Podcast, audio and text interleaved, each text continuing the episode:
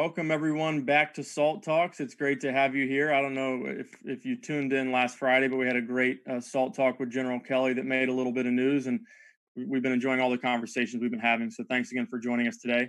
Uh, my name is John Darcy. I'm the managing director of SALT, which, as many of you know, is a global thought leadership forum and networking platform at the intersection of finance, technology, and geopolitics. With these SALT Talks, we try to replicate the environment that we create at our conferences, which is both providing a platform for big ideas and providing a window into the minds of subject matter experts, uh, which today we have three of the leading independent RIAs in the country uh, Carrie Firestone, Shannon Saccocia, and Keith Cardoza. And I'll, I'll read out bios for each, each one of the panelists that are joining us today.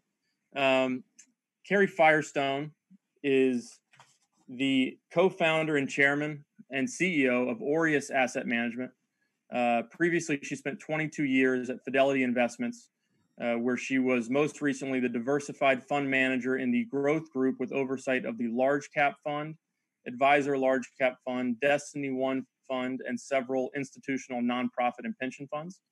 Carrie's Fidelity career began uh, in 1983. She was an assistant fund manager under the legendary Peter Lynch on the Magellan Fund. And we're going to ask her some questions about that experience today. Uh, Carrie received a bachelor and a master's in, in business administration from Harvard, uh, and she's a regular contributor to CNBC as well as other financial media. Uh, Keith Cardoza is the chief investment officer of Brownson, Rehmus, and Foxworth. He co chairs the firm's investment strategy and impact investment committees and serves on BRF's private equity, credit, public markets, real estate, and knowledge management committees.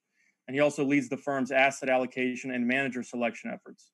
Prior to joining BRF, Keith served as a managing director of Merrick Ventures, an investment firm focused on technology investments. And previous to that, Keith chaired Boeing's investment strategy and asset allocation committee, uh, where he was responsible for the investment strategy for their $41 billion, uh, $41 billion in retirement assets.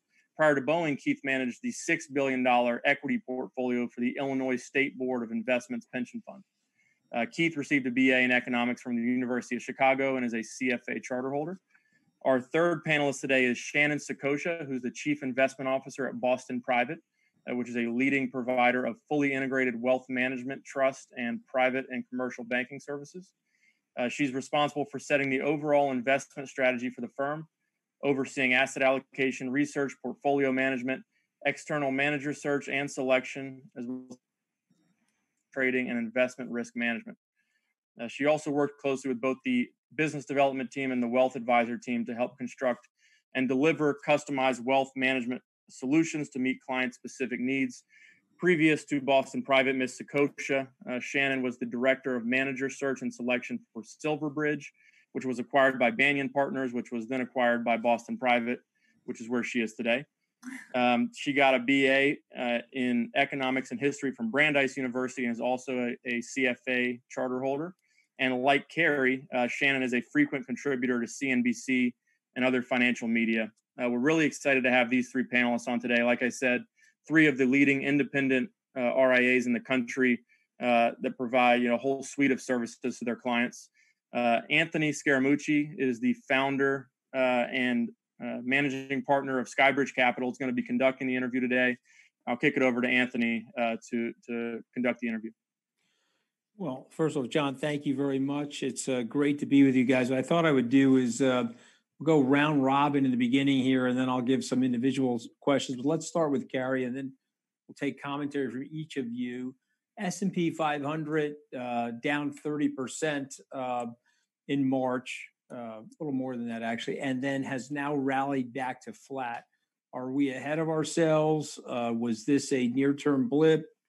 Uh, is Fed induction? Tell us what you think, Carrie. Well, I, I, think it's very interesting, Anthony, and thank you very much for having me. Uh, that the market is back to even, and you wonder what the market would have done if there was no coronavirus this year.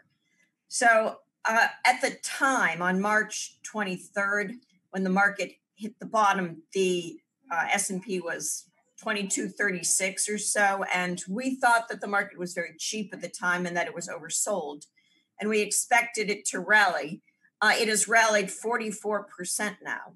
Uh, that's not trivial. That I believe is the most that any market at any time is has gone up in a short period. So, do we think that the market is overpriced? I think that's what you've asked. Or do we think that there might be more to go? What we're seeing in the market today and for the last five trading days is that it has broadened.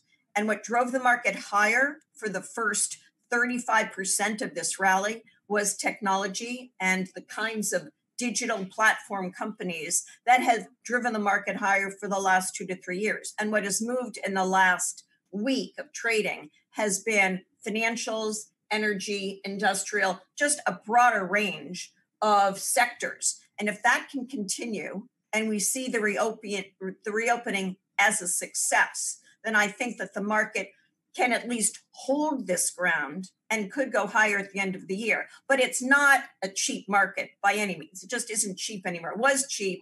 It's gotten pretty full, and it would be great if we can stabilize and show that we've got some revenue generation over the next few months to support this kind of valuation. What do you What do you think, Shannon? Cheap, overvalued, undervalued?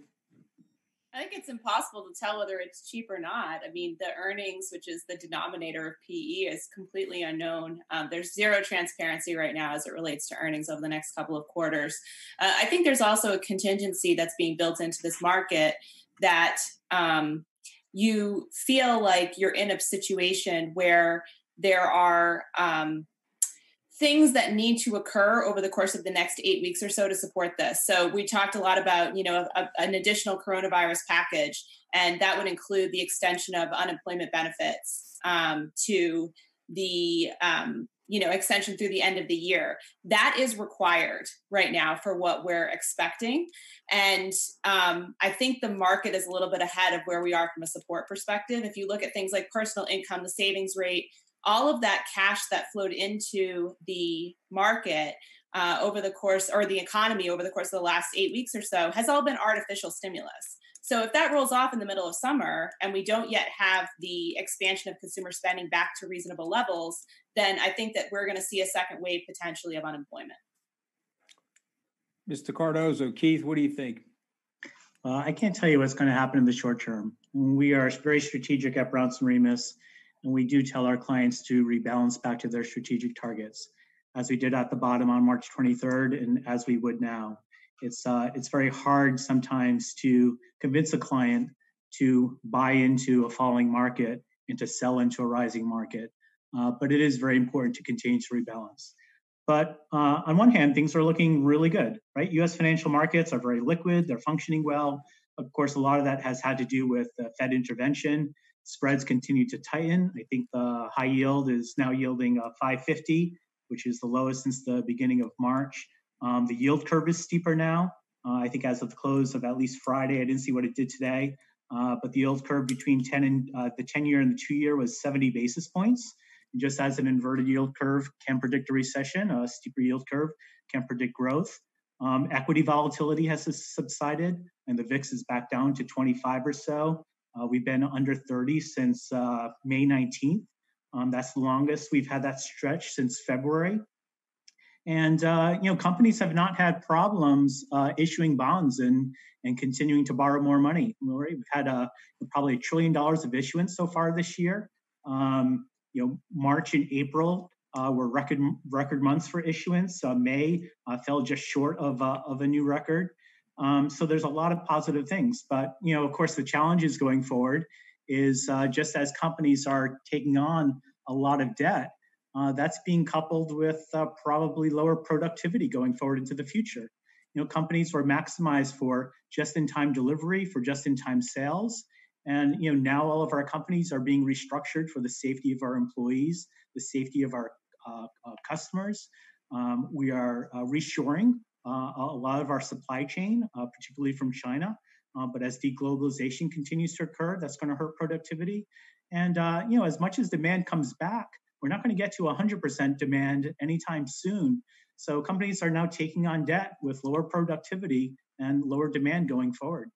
Keith, I have a question. How many of the people who um, you suggested on March 23rd that they should reallocate upward on equities said, Hey, great idea. I'm dying to have you do that for us.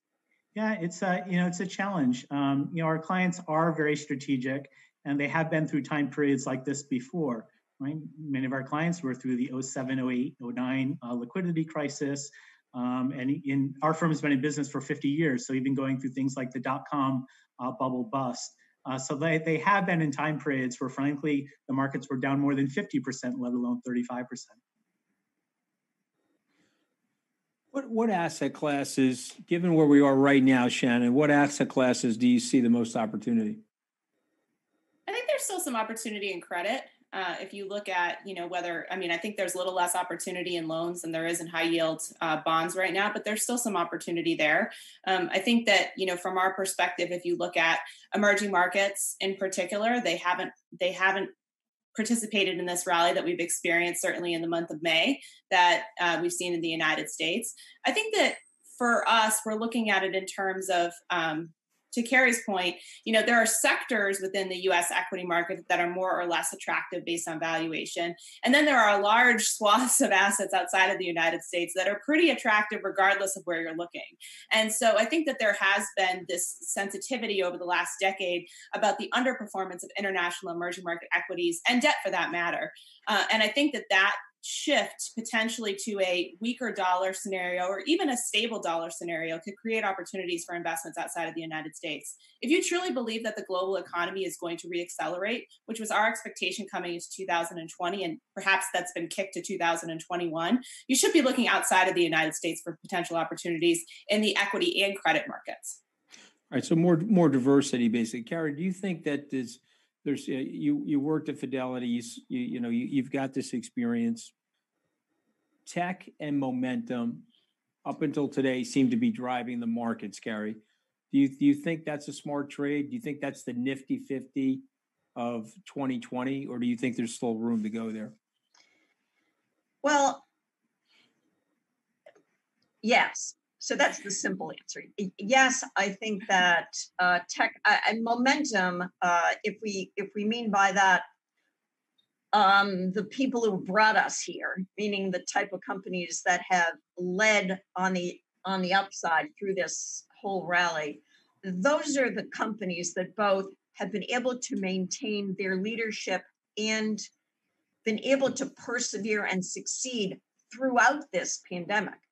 They're highly valued because they ought to be. And you know, we we did a study actually. I wrote a piece on this uh, a while ago, um, and I did a chart for CNBC that showed that the contribution of earnings within the S&P 500 from technology stocks and communication services was less than um, I'm sorry, their share of net income was about 40% for this quarter, and their share of valuation was 35% down.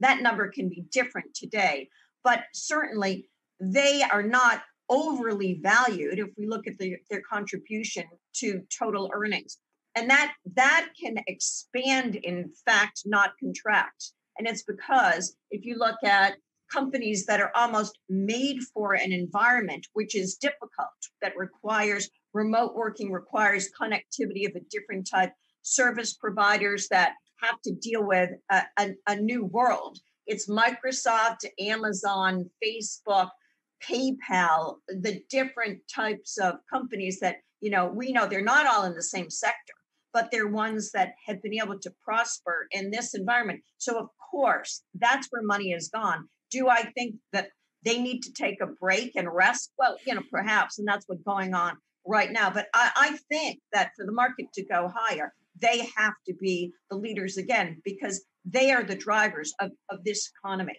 It what it's what makes the United States a preferential um, place to invest rather than other global economies, even though they might be cheaper, they deserve a lower multiple than the US. And I agree, by the way, with Shannon that I think emerging markets are cheap. But to the question about what leads in the US, you know, this could be another week or two of this kind of rotation, but I don't think it'll last unless you know the market falls then everything will, will fall. But if it's going higher i think that we have to go back to who's leading on earnings and revenues um, over the next you know the next six months. So so keith my my old boss lee cooperman uh, tepid on the markets uh, three or four weeks ago Uh, Dave Tepper, Appaloosa, tepid on the markets. Uh, Stan Druckenmiller, a little more bullish this morning, but very tepid on the markets uh, for four to six weeks ago. Uh, what did they get wrong? Well, uh, I think there's a few things. Uh, one, um, people have been conditioned to buy the dip, and it has worked over and over and over again. Uh, I think, second, uh, the massive intervention by both the Federal Reserve uh, and, frankly, Congress to keep the economy going in, in any way they could and to keep uh, asset prices high. And I think, three, there was just a look through. You know, it's this, it's this reminder that uh, only 10% of a stock's value is based upon earnings of the next 12 months. 90% of a stock's value is based upon uh, earnings that they'll gain after that. And I think there was quite a bit of look through this uh, event. So I think uh, by, by being conditioned to buy the dip uh, with the Fed support and congressional support with uh, both fiscal and monetary stimulus, as well as just looking through this current COVID crisis, um, I think that's that's probably what a lot of us missed. But let me but let me play devil's advocate and go to Shannon for a second because you mentioned the uncertainty of earnings. Uh, my old boss Lee Cooperman would say, "Well, I can't value this market. Is it 24 times earnings, 22 times earnings? What are the earnings for 2021?" So, Shannon, what would you say to somebody like Steve Cooperman? I think you see. I, I, I, mix, I, I wasn't going to correct I, you. I mixed a couple of geniuses together. I'm sorry, but uh, um, I, I meant to say Lee Cooperman you know I, I think the challenge here is that i don't know that that right now that anybody's focused on that. I think that this look through has has too rash I, and i agree with keith. I think the other thing that's happening is that we came into 2020 and this was is not a typical recession. Generally we have some sort of ec- economic excess that brings us to the brink and we have an overheating something asset bubble uh, area of the economy. We didn't have that here, and so I think the look through is really, you know, once it was determined that this wasn't going to be catastrophic um, from an economic perspective, and that they we would be coming out the other side. I think that expectations just sort of reset to where we were at the end of 2019, which we're not stocks weren't that cheap then either let's be honest to be coming into this year. And so i think you know as much in as much as you'd like to trade on the fundamentals um, the fed has essentially told you that this um, bursting of the credit bubble that we've all been waiting for this retribution for all of these companies to over leveraging their balance sheet it's not coming. It's not coming today and it's not coming tomorrow. And so now this pushes all of that out a few more years. We're in a zero interest rate policy. I hate to use the term because it's overused but there is no alternative. So whatever that E is at the bottom of that PE on the S&P 500, where else are you going to go? Maybe not in the next two months to three months, because I think there will be additional volatility and uncertainty, especially with China and the election on the horizon. But out into 2021, if you look at the back half of next year, where are you earning return for your clients? Are you earning it someplace else in the equity market? I'm not so sure. Well, no, I know. Look, you, you you make a good point, but let's go to the zero interest rates for a second. So, uh, Professor Stephanie Kelton uh, just wrote a book called The Deficit Myth. It's coming out tomorrow. I had the opportunity to read it over the weekend. Uh, so let me flip this over to. Uh, I'll figure back to Carrie for a second. I'm talking about the modern money. I'm talking about what Shannon is basically saying. Where interest rates are at zero. There's no other place to go Yeah. uh, put it into revenue generating tech stocks and uh, otherwise there's no other market if you will and so there's a Yeah. thinness to that. Uh, Yeah, but let's talk about modern monetary theory for a second. Totally okay? Yeah. uh, there's a new book coming out called the deficit myth. We can we can rack up another 30 trillion dollars of deficits. It's good for mankind. Uh, professor stephanie kelton is saying that in her book. What do you say Well, I, I think she's got a very good point. You know, monetary uh, policy has changed over the last 30 years. It used to be where there would be inflation if the Fed printed a lot of money, and that has now changed. We observed that in 2008. why why has that changed why why don't we have inflation Well, first of all, we, we didn't have inflation over the last 12 years because there was excess of supply. So even though demand grew over the last decade, there was so much supply going into 2007 and 8 that we never achieved a point of equilibrium or demand exceeding supply. And now we're at a level where, you know, there hasn't been inflation for years. Interest rates are low. You can print money and it's it it does not cause excess demand in into the marketplace and the global nature of the way people buy and sell has also pushed continued to to push prices down for okay, I, I accept I accept that Keith is that a temporary phenomenon or uh, for our time or is that something where the paradigm has shifted as a result of technology and that's now something permanent that we can yeah. have an unlimited amount of credit printing without having any inflation I, I don't think that's necessarily true. Um, but I would add to the comments of where can we go now? I actually think there's actually a few different places we can go now. And especially you're, you're raising issues that are very complex. And what I'd say is that one of the things that investors need to look at now are those complex assets. So assets that are typically avoided by a traditional bond manager or a traditional stock manager.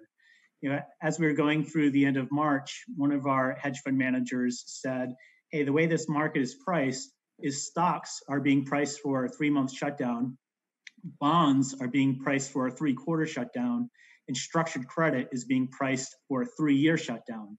Now, that was a little bit of an exaggeration, if not a bit of an exaggeration, but uh, it, to his point, look, stocks have come back pretty quickly. Many areas on the credit side have come back, but things like structured credit is still very dislocated. Now, that's not something you can get through an index fund or through an ETF or even a traditional mutual fund, but it is something that you can get through an alternative manager. Um, you know, even assets like, for instance, that you can gain through a, a, mutual fund manager, something like you know municipal high yield, which is something that most traditional bond managers and uh, stock managers will will will avoid, even if it's a good value. So why hasn't it come back, Keith? Yeah, I think because of, of illiquidity. And there, there has been a big challenge in this marketplace of being able to make assessments about liquidity in the marketplace. And when you think of things like municipal bonds, uh, even particular high yield municipal, municipal bonds, right? Pension funds aren't there, endowments aren't there, foundations aren't there, non US investors aren't there. And even for US investors, it's a very particular segment of the market. It's people uh, who, who are making high income. Um, but on an inter- intermediate duration, high yield municipal bond portfolio, you can earn about 5.5% tax free. Even on a shorter duration high yield municipal portfolio, you can earn about 4%. But it's not something you need to can do on your own. It's something that you need to hire a manager who has expertise in that area. So, Shannon, does structured credit come back or is it in a three year freeze? As I'm as I'm saying this to you, my heart rate is going up because you know I'm I'm long a tremendous amount of structured credit. I know. I was. I got. I have to remember. Lie to me, Shannon. Lie asked, to me, Shannon. Tell me. Asked me here. yeah, lie to me. Tell me it's coming back like tomorrow. But no, I'm kidding. There, Give us your critical analysis of it. There absolutely are are uh, there's opportunities in structured credit, um, but I think what March drove home for people is that you really need to understand how you feel about illiquidity even if it's short term in nature, because there were huge opportunities in the high quality municipal bond market in the middle of March, as long as you didn't need to be liquid today. And so I think in structured credit, I think as long as you have the expectation that there could be pockets of opportunity there, that some of that is going to dislocate Con- there could be continued dislocation in that as we morph into this new phase of economic recovery and you have the the the the wherewithal and the liquidity time frame to be able to sit there and wait for those trades to pay off. And i think that that's the challenge right now is that the structures that are created for you to be in structured credit are vary widely from interval funds to you know seven to 10 year lockup funds. And I think you really want to think about the underlying assets, make sure that you're giving the manager, to Keith's point, the opportunity to maximize the return on those assets without another run on liquidity. And then I do think that you'll have opportunities. But you, there, it, there's a there's a premium for liquidity in this market that I'm not sure is going to go away ever. And so I think that it's going to create the haves and have-nots as it relates to relative so, opportunities. So, are you a buyer selectively of structured credit, or are you a seller I, of the whole thing? No, I think I absolutely think that the, that it belongs in portfolios, particularly for clients again that can commit to a portion of their portfolio being illiquid and seeing it that way, and and and positioning their overall portfolio for a portion of that to remain in structured credit. Um, you know, I think that the Fed has basically taken off the table the opportunities in in traditional, you know, traditional bonds to to to a large extent. And so I do think you need to get more complex in the credit space in order to make those returns. Anthony, there, there's just one, one other point. Um, I, I wanted to make with regard to a question you, you asked earlier about why is it that Lee Cooperman or Howard Marks, et cetera, you know, or Stanley Druckenmiller have been so negative, and what was perhaps different about this time versus other markets, such as in 2008 when the market collapsed and they might have been much more positive. You know, we, we sometimes call this, or I've called this a blasphemous bull run, in that it has felt like blasphemy to say that it's fine to buy the market because this market was not about evil doing of certain banks and the rest of us felt gosh there's so much undervalued um, stock out there we have to support these companies all of these people institution you're just you know buying stock because it's out there and uh, there's there's nothing about it that felt evil buying the market at the time where things looked very grim about a pandemic felt to many people almost sacrilegious. And it was very hard to separate your feelings about what was happening around the world as an enormous healthcare crisis and then feeling like, you know, we've got to make money on this. It just felt to, I mean, I really think that no, I think, it was think, a struggle that many it, people had. I think it makes sense. Great I mean, investors. But I, I, just think that, you know, when, when I, they were wrong. When Scott Wapner invited me on six weeks ago to talk about this, you got four trillion dollars coming in from the Fed. As I said, it's a it's Great, a water yeah. it's a water wall of money. It's not a bazooka. It's a green tsunami washing over the United States. Correct. It's impossible for it not to show up in asset prices. We can do yeah. gymnastics mentally about the fundamentals, right. but it's just it's correct. just crazy. That's correct. All right, we're going to do a, a quick round robin if you guys don't mind, and then I'm going to turn it over to John Darcy where we have uh, audience participation, some questions. So quick round robin. So sh- make the answer short, yes or no. Don't like, uh, you know, a sentence or so. The hedge fund space is underperformed. Let's start with you, Carrie. You're on my screen. The hedge fund space is underperformed. Is that a good place to be for your clients going forward? Yes or no? Not necessarily. They haven't played it well for the last few years. Why should they start playing it better now? Okay, so you would be underweighted in hedge funds. Okay, we're not inviting you back. Can we go to Shannon now? Except okay. yours, except yours. No, no, I'm kidding. I'm yours. kidding. I'm kidding. I love the objectivity. That's why we do this. Okay. Uh, Shannon, go ahead. Our own money. Shannon, go ahead. We're recording this for posterity, Shannon. I might add that. Okay. No, I'm kidding. I, so, I, I think there are the opportunities and places there haven't been historically. Um, there's some probably some more opportunities in long short equity as we move forward. I think there's opportunities in structured credit. I'm shying away from relative credit. The you know the Fed's essentially taken those trades out. Um, I'd say uncorrelated asset classes that are available in the hedge fund structure remain pretty attractive here. And what about you, Keith? Yes, by complexity, structured credit, distressed credit, uh, multi-strategy funds, macro funds, and, and with macro, you're liquid. Okay, let's let's go to active versus passive management. So that could be in hedge fund format. It could be you know non ETFs versus ETFs. Well, let's flip it around. Let's take it around the horn. Let's go, Kara. What do you think?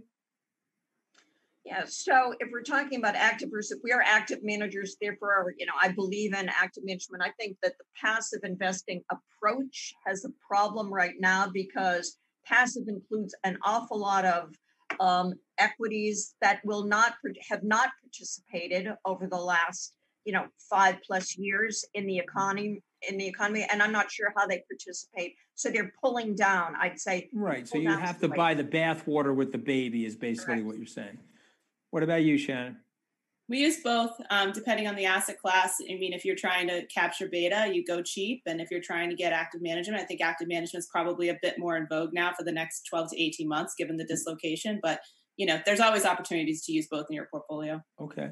And what about you, Keith? On the U.S. equity side, we're passive, and we have been passive for decades.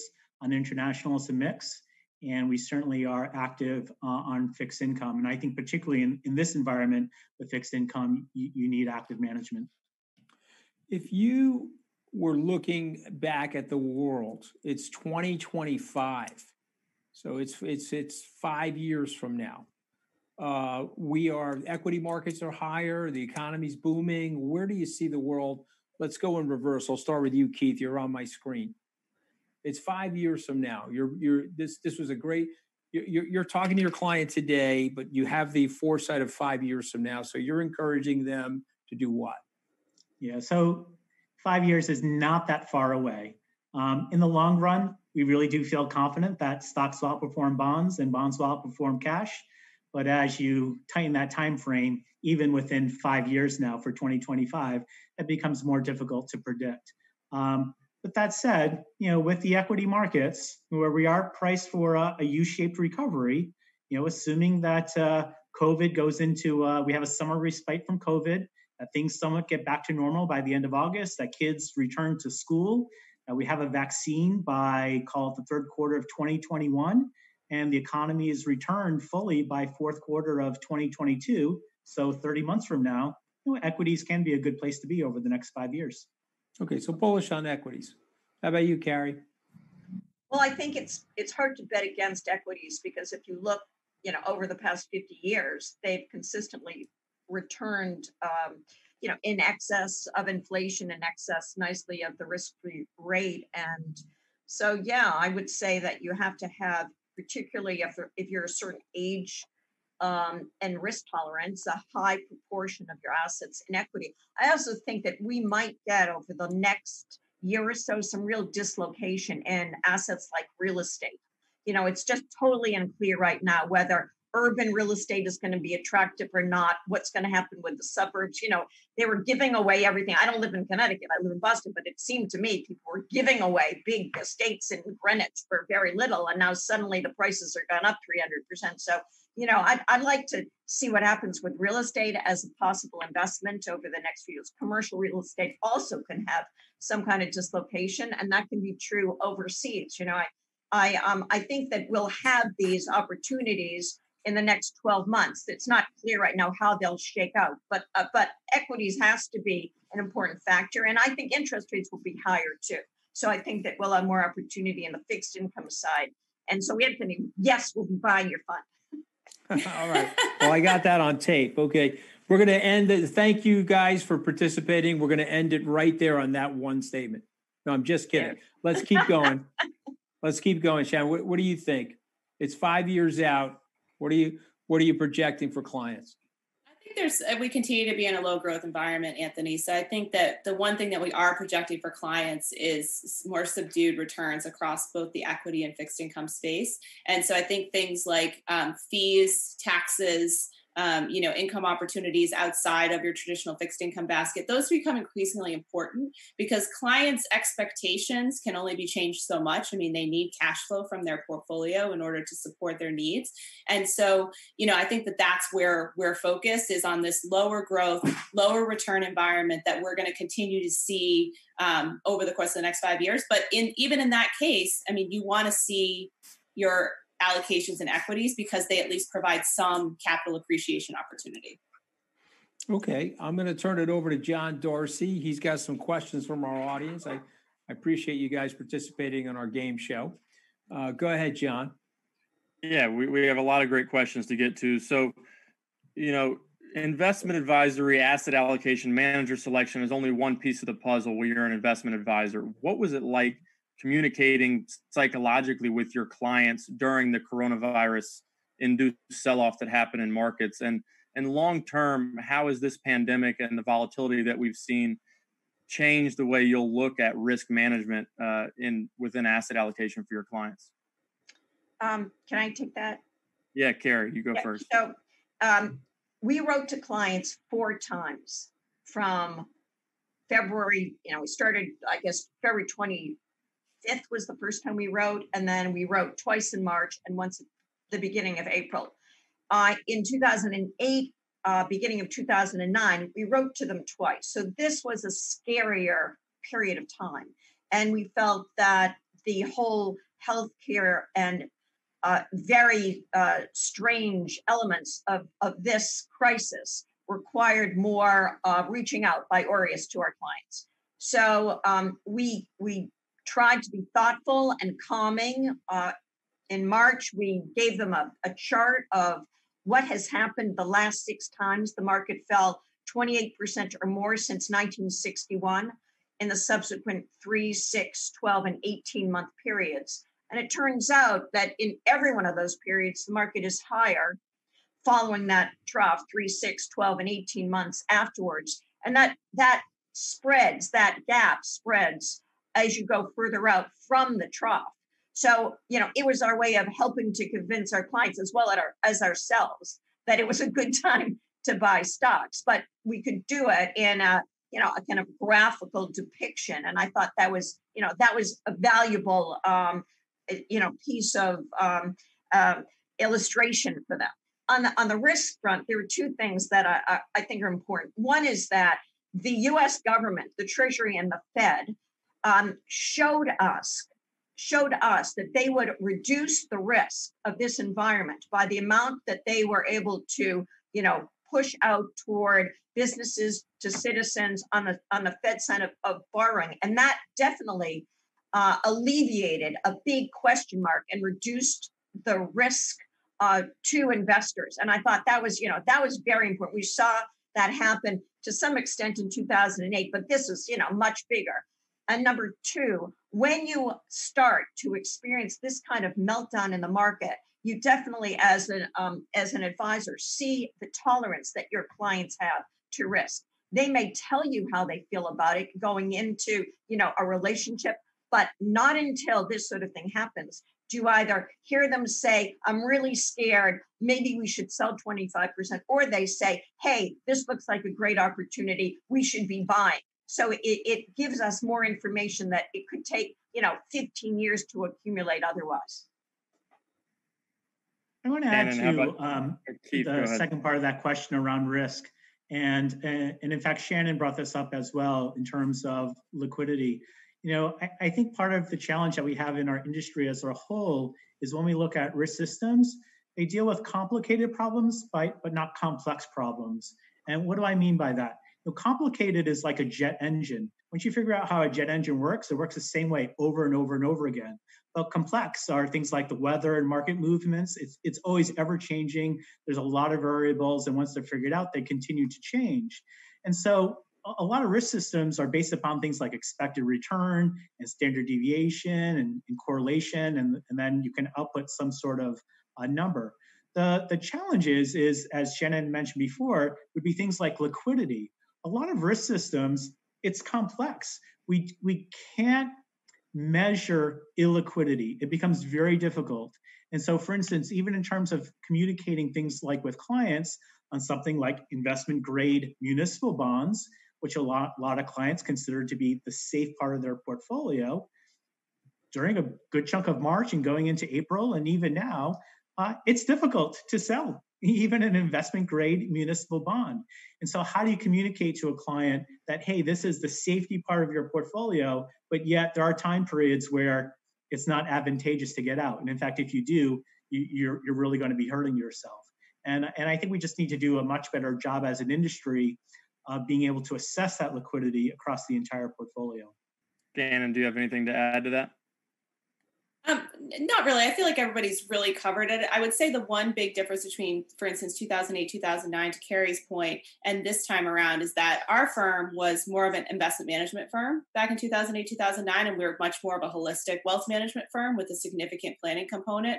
And I would say that that really helped us because reminding you know clients about their plan, what we had already set up for them, um, even when they started to get perhaps a little squirrely, uh, when we could just revisit the plan and remind them that we had really factored in through things like Monte Carlo simulations, all of these potential events, and that they were still coming out the other side where they needed to be from an outcome perspective. I think that really helped. And so I think this particular crisis has probably driven home the importance of holistic wealth management and financial advisory as opposed to asset management which i think you know 20 years ago is what we probably all were trafficking in yeah i, I will admit brown Rehmus we've been there for 50 years so we are first and foremost a financial planning firm and in addition to that, we do investment strategy and asset allocation and manager selection. And so this is something we've been doing now for five decades. Thank you all for that. Uh, we have several questions related to potential inflation. So obviously, it's debatable about whether we're entering a potentially inflationary environment. Anthony touched on modern monetary theory and rising deficits and things like that. But we have a couple questions that I'll combine into one. Uh, one, if we do get some level of inflation, you know, what impact do you expect that to have on earnings? And do you expect companies to be able to pass that through to consumers? And second, uh, given the possibility of inflation, do you think that things like gold, Bitcoin, uh, or other uh, you know, inflation hedges, where do they belong in a portfolio right now? Maybe increasingly so relative to a few months ago. I just want to start with the the misconception that there hasn't been inflation. There hasn't been inflation the way that we measure inflation according to you know the CPI. Um, services has certainly are certainly more expensive. Um, housing is more expensive depending on you know where you're where you are, and particularly rents. And so I think when we start to think about inflation is what is the next level of inflation that could potentially feed into corporate profitability? Because that's really what we're trying to discount here is you know how much of this will impact corporate profitability going forward. And so if you think about the costs, and I think Anthony may have mentioned this before, you know, labor productivity and the cost of inputs, that continues to get cheaper and cheaper as technology gets cheaper, as we um, shift away from very heavy fixed asset businesses to Carrie's point about where growth is. And that's really an intellectual capital going forward. And so I think that that is where, you know, we really have to shift our framework to does it, what do we mean by inflation? Because services inflation is certainly there. Look at healthcare, look at college costs. I mean, there is inflation in the economy, just not at the CPI level. And so I think you need to think about when you're looking at it from at a company level, what are the inputs that that company is going to increasingly be paying for? And do we expect there to be macroeconomic rationale for those inputs to get more costly? And that's really you know how you should be looking at inflation. I, I think the cpi measure is dated and I, I would be surprised to see changes to that over the next five to ten years. You know also we have to think about the near term and the long term. Over the near term there are many inflationary uh, pressures because of how companies that are reopening have to deal with the cost of, a you know a COVID open business. So whether that's um, you know if you're a restaurant and you can only serve a third of your capacity, but you have the same amount of space, you have to charge more for your food. And if you're in the retail business and you can only have so many uh, customers in at a time, but again, you're paying the rent, keeping the lights on, have your in- inventory, but have to have filters and have to have all kinds of, you know, kind of um, measurements for your employees. That's inflationary. There are many um, ways in which people are going to deal with the coronavirus over the next six months that are going to be inflationary. Now, whether that changes after the, there's a vaccine, we don't know. But in the short term, it's inflationary. And if municipalities, state governments, and uh, you know, eventually perhaps the federal government needs to raise taxes because everything is taking so much of the budget to, to manage the healthcare expenses of um, this pandemic, that's going to be inflationary. If companies want to keep their profit margins, but their tax rates go up, you know, I, I think they, they're certainly going to have to try to pass some of that on to consumers. Keith, do you have anything to add to the inflation question and, and specifically about whether things like gold, cryptocurrencies belong as a small sliver in portfolios given the potential specter of inflation? We do not have gold or cryptocurrencies uh, as part of portfolios. Um, things like gold are, I think, are just you know much too volatile for any type of uh, expected return, and so that, that is not something that uh, that we we contemplate. Okay, on to, on to the next question. We have a few that relate to China uh, about whether I know Shannon touched briefly on emerging markets earlier, but you guys look at China, uh, you know, obviously a fast growing economy that's been able to reopen a little bit more quickly than other global economies. Do you think that uh, China has some attractiveness as an investment destination right now? Yeah, I mean, we, we do. I mean, we have um, of our equity assets, a certain percent are in international funds. I mean, we manage the equities for US equities directly because uh, many of us have done this, you know, as analysts and fund managers for for decades, and we like to do that. But when it comes to international investing, um, we don't. We use index funds or ETFs, or we we use um, managers whom we have a lot of faith in.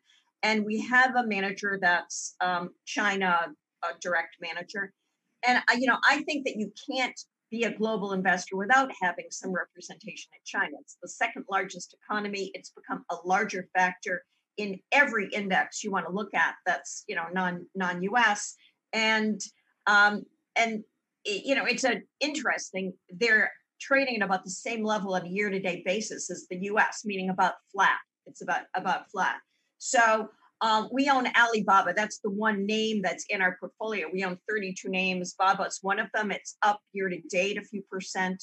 Um, and, you know, we continue to think that's a, a, a great stock to hold. Uh, but there are there are many good companies. It's not so easy to understand them uh, as thoroughly as people who are on the ground there, and so we've allocated that mostly to to um, uh, you know external managers. But yeah, I think that tr- China is very important in a in a global framework. Yeah, I, I absolutely agree with that. Uh, we allocate to China through our both our emerging market managers as well as our international equity managers. Um, you know, Anthony talked about before looking out to 2025. I mean, it's undeniable that China's economy is going to continue to to grow, um, being the second largest economy. And whether uh, whether we are uh, economic allies, economic rivals, economic opponents, or economic enemies, um, the U.S. economy and the Chinese economy are going to continue to uh, be at the forefronts uh, around the globe. And I'd like us to think uh, about us being rivals where we could continue to make each other better. Uh, but frankly, even if we become economic economic enemies, where we all start start having a bifurcated internet system, where there are two internet systems and two you know global uh, uh, supply chains, and and and and it becomes a sphere of U.S. versus China. I think it is important to be allocated um, uh, to a country uh, an economy that's going to c- continue to, to grow. But before Shannon talks, I want to go back. Are you, are you worried about political risk in China? And then secondarily, are you worried about political risk in the US? If you were Chinese looking at our television, you probably think that too. What, what do you think? Yeah, political risk is is certainly is always a factor. Um, I mean, it's one of the reasons why when we allocate money to areas like China, uh, well, and even in the United States, we want to work with money managers who are who are experts, uh, who know the politics and know the economics and know the liquidity and know the systems and know the accounting and the balance sheets uh, much better um, than than most. Uh, so it's identifying the portfolio managers that have the uncommon knowledge uh, of the politics and the economics and the demographics and the technology and being willing to trust them. How would the market react, in your opinion? And we'll start with Shannon on this one. If we did get a large second wave of the virus, we had more rolling shutdowns and quarantines. Is this a situation where you can't lose because if we do get another shutdown, we'll get another wave of Fed liquidity and and fiscal stimulus? Or how do you think markets would react in that scenario? Uh, I think the markets will react negatively to a resurgence. However, I think that there is little political appetite for a return to a, a, lockdown scenario that we experienced in April. And I, you know, I don't mean to be, you know, um, crass, but I, I just think that from a political perspective, you know, you're going to have pockets of progression that are going to see, you know, the benefit of going back into these lockdown scenarios. And then you're going to see most places really react i think very differently than what we saw in april and may. And i you know i hate to say that and, and, and i think it's going to be a challenge you know as we go through and, and see this reacceleration of cases. And so while i'm hopeful that we will not have a resurgence of the virus i also am not expecting um, you're you're seeing a lot of anecdotal evidence and also several um, very notable economists coming out and saying that you know the way that we handled this was a mistake from an economic standpoint that we should have taken a different tact i think that's very easy to say in hindsight um, since we managed to flatten the curve clearly. Uh, but i don't think that there is appetite for that in the august september timeframe.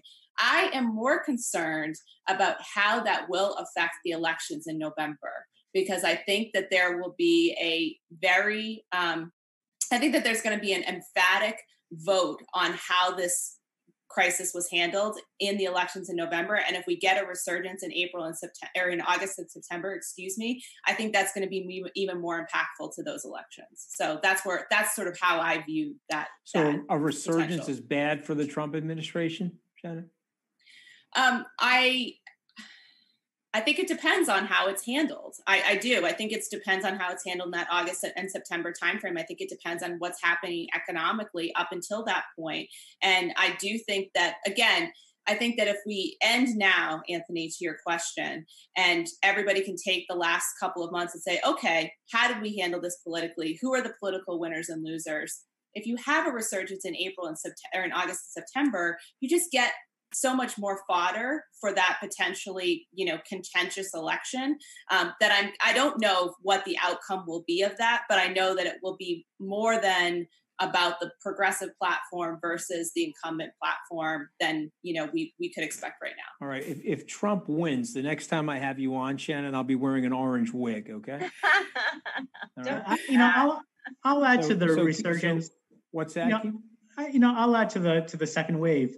You know, a, a lot of uh, scientists and experts do believe we are going to have a second wave in the fall, um, but we're not going to have a national shutdown again uh, the national shutdown was probably a very prudent step to take because we didn't know where the hotspots were going to be. We didn't know what was going to be the exponential rate of the virus.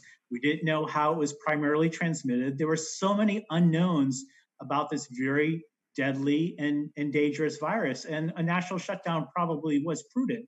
We didn't However, have a national shutdown. We had a state by state shutdown. It was never national. I mean, it wasn't to be, Un- to be understood. So so go, so so going to that further, uh, I think in the fall, to your point, it'll become even more hyper localized. You, you will see perhaps specific cities, uh, specific areas. Um, it will be more hyper local in terms of being able to identify where hotspots are, uh, where we will have to perhaps mitigate the virus, and also hopefully over the summer. Um, we will have uh, more therapeutics on the marketplace, right? There's not going to be uh, any vaccine by the fall. Uh, but there's a good chance there'll be some therapeutics on the marketplace that will help uh, alleviate the symptoms. All right. Well, we, we're going to wrap up here in a second. So, of course, I have to talk about politics if you guys don't mind. So, let's start with you, Carrie. What are you telling your clients about the election?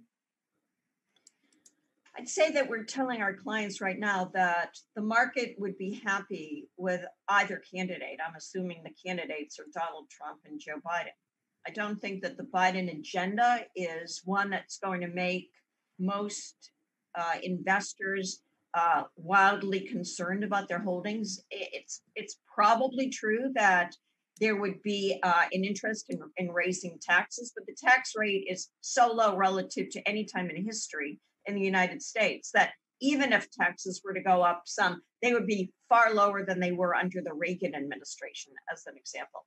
So okay. I, I, think that um, that it's not as much of an, an issue about who wins. I think the bigger issue is what's subsequent to the election. You know, you you wonder whether there's going to be some national outcry, and I mean, um, protests, demonstrations, or worse. In either case, you know, um, if if President Trump wins or President Trump doesn't win, and I think unrest is very concerning to the market. It hasn't been. I mean, just you know, notice what's what's happened over the last week or so when we've had demonstrations, rioting, looting, etc. The market, I think, has gone up almost every one of those days. So the market is living in a slightly, you know, different state of mind. But I but at the time of the election and post-election, it could have an effect. What what happens subsequently could mm-hmm. affect the market and how um, and how the country reacts. So that worries me somewhat, but not Shannon, candidate. I hear you, Sharon. What do you think? I, I think it. I mean, I, I think that typically markets like to see the incumbent win. Um, it's it creates greater greater certainty normally. Um, you know, we certainly have lived in an uncertain environment, and I think the China situation is is the area where you know people are concerned about what that what a reelection of President Trump would mean for continued China uh, tensions and that relationship. I also think it's important to see who Biden chooses for their for his running mate um, because I do, I, you know, we could see um, a, a, more progressive platform after what's been happening from a social unrest perspective come aboard with a you know potential vice presidential um, nominee so I, i'm interested to see how he positions his running mate and potentially modifies his initial platform to to be more progressive given in response to what's happened over the last few days. Well, he's definitely tack, tacting to the middle right now because he he he was against the whole defunding of the police today. All right, Mhm. we'll end it with you, Keith. Where where do you see things election wise? No, See, I notice I didn't pin any of you and ask you like, who you were voting for or who you thought would win. I want to invite you guys back. So I, I, I and I wanted you to accept my invitation. So I didn't I didn't push too hard there. But go ahead, Keith. Who, what do you think is going to happen? Or, know, or what do you think market wise? So, and you, you talked about 2025 and the, from a market perspective, I think the election is still way far out.